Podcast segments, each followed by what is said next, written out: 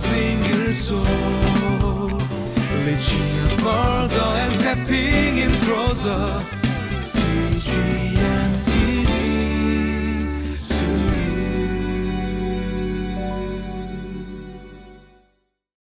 Hello, and welcome to today's Living Life. Uh, growing up, I had many favorite movies, but amongst them is one that I don't necessarily, you know, share too publicly. Uh, and it's a movie that I really enjoyed, but uh, it's not a movie that when other, especially guys, hear about, they don't quite think this is such a manly movie to watch. Uh, it's a movie called A Walk to Remember.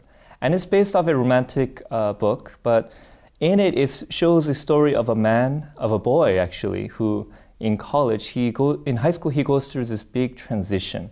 And he encounters this unusual girl who's, uh, who's very gentle, who's very kind. And we find out that her father is a pastor, and it's her faith that helps to you know, promote this gentle way of life. And the story is about this boy who, through this encounter with this girl, he's transformed. He uh, his life takes a complete shift around, and he suddenly wants to become a better, uh, better, better person. And in today's passage, as we look at it, we'll begin to see in some areas where um, people respond to a good person. They respond to the best person, Jesus.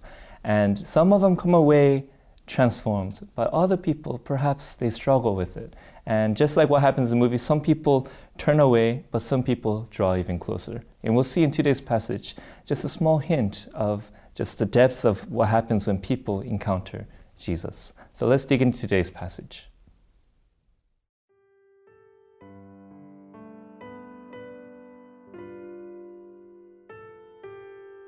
Mark chapter 2, verses 13 through 22. Once again, Jesus went out beside the lake. A large crowd came to him, and he began to teach them.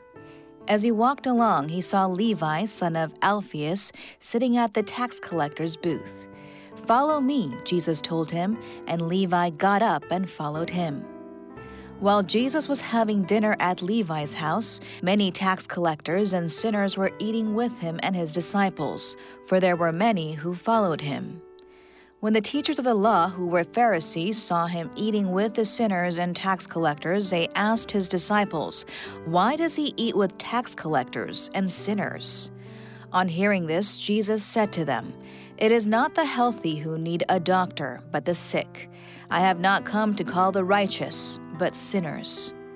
Now John's disciples and the Pharisees were fasting. Some people came and asked Jesus, How is it that John's disciples and the disciples of the Pharisees are fasting, but yours are not?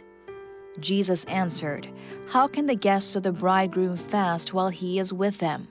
They cannot, so long as they have him with them. But the time will come when the bridegroom will be taken from them, and on that day they will fast. No one sews a patch of unshrunk cloth on an old garment, otherwise, a new piece will pull away from the old, making the tear worse. And no one pours new wine into old wineskins. Otherwise, the wine will burst the skins, and both the wine and the wineskins will be ruined. No, they pour new wine into new wineskins. Welcome back to Living Life. Uh, as you see in this passage, it begins with Jesus' very uh, seemingly innocent invitation. He just says, Follow me. And we see uh, in today's passage, we see Levi himself who comes, who responds. Levi, the tax collector, responds, and he follows Jesus. He leaves behind uh, everything in his life. And it seems so simple when we read about it, but when we think about it practically, what he left behind is not a job he can simply return back to.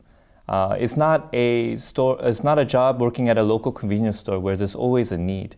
Uh, being a tax collector, it wasn't a very reputable job, but you can make a lot of income. You could take a lot of bribes, and you can also charge extra.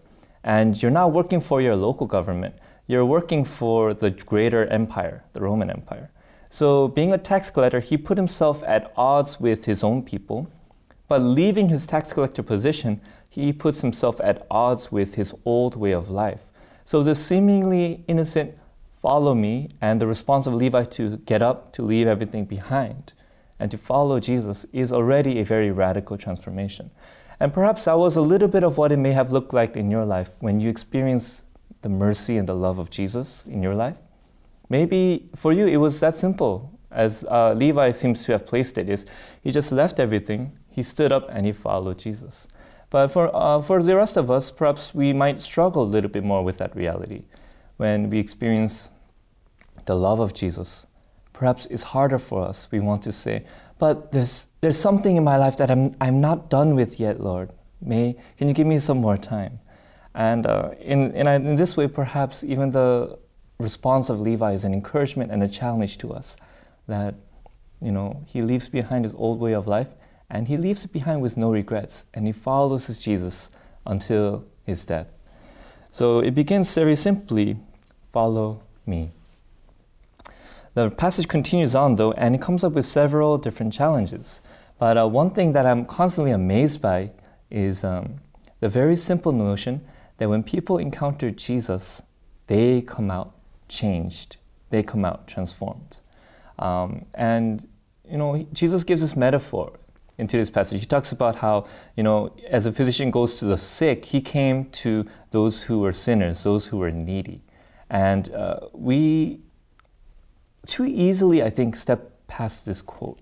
Because if we think about it, uh, if, we're, if we have a cold, and if we spend time with other people and we touch them, or if we accidentally cough or sneeze on them, they may also receive that same cold we have. Our uncleanliness, our sickness, transfers to other people. And similarly, if we hang out with sick people, uh, it's perhaps inevitable that we ourselves would also get sick. What's so amazing is Jesus spends time with sinners. He spends time with the sick, the outcasts of society. He even touches lepers, which was completely taboo, and uh, you'll be considered very unclean. But Jesus interacts with the sick. He touches the lonely, he touches the oppressed, and what happens is those people are transformed. Their sickness leaves them. Their uncleanliness and their condition that would cause them to be abandoned, to be restricted from participating in the community life, or even in the faith and temple religious life, all of those become, they just disappear because they encounter the Holy One. So when we see Jesus interacting with sinners and tax collectors, he comes as a doctor to them. He comes as a holy one to make them holy. He comes as one to make them clean. And it's so countercultural that the world just cannot understand it. The world cannot grasp that reality. So the teachers of the time, at the, they say, uh, they talk about Jesus and say, why is he sitting with sinners and tax collectors? These pariahs, these people who are considered unclean, these people who uh, their lifestyle doesn't reflect a desire to know Jesus or know God more. But why does Jesus spend time with them? They're not able to understand it. Because for them, if you invite people to dinner or to a meal for table fellowship, that's a supremely intimate action. It's what you would only do with your closest friends. And yet Jesus goes to these people who are uh, neglected and abandoned in society and he says, Come and be with me. Then he further goes and encounters uh, um, the, the people who were talking to Jesus' disciples about how they were not fasting. And it says, John's disciples fast, the Pharisees fast. Why do your disciples not fast? You see, all the people who seem so holy and so faithful in the eyes of the world, they're all fasting. Why are you not? And Jesus responds, um, pretty much, he says, This is a wedding season because I am with them. And it uses this bridegroom and bride te- uh, terminology. But if we look in the Old Testament, that terminology is uniquely, seemingly used of God and his people. So, what is Jesus saying about himself? He's saying, I am God. I am the Son of God, and these people are my people. Why? Because I have created them. I have created them in my image, and I love them, and I want to see them made whole. Christianity, we oftentimes think of it as, you know, just trying to live a better life. You know, uh, we want to be a better me. In the introduction, I talked about a walk to remember. The man wants to become a better man through encountering this girl. But Christianity is not becoming a better you, it's becoming a new you. And that's what today's section about the garments and old wine, wineskin, is all talking about how when the new has come, the old needs to be thrown away. When Jesus comes, we throw away our old way of life and we cling to Him, and He makes us new. So let's reflect a little bit on today's passage.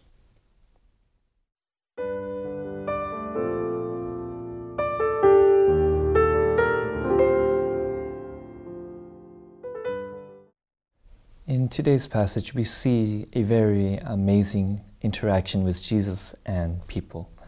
And uh, I think we so often just read and be like, that's nice.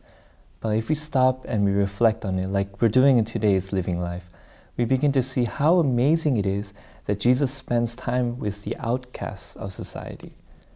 And perhaps we ourselves may have experienced that experience when we felt like outcasts in the world.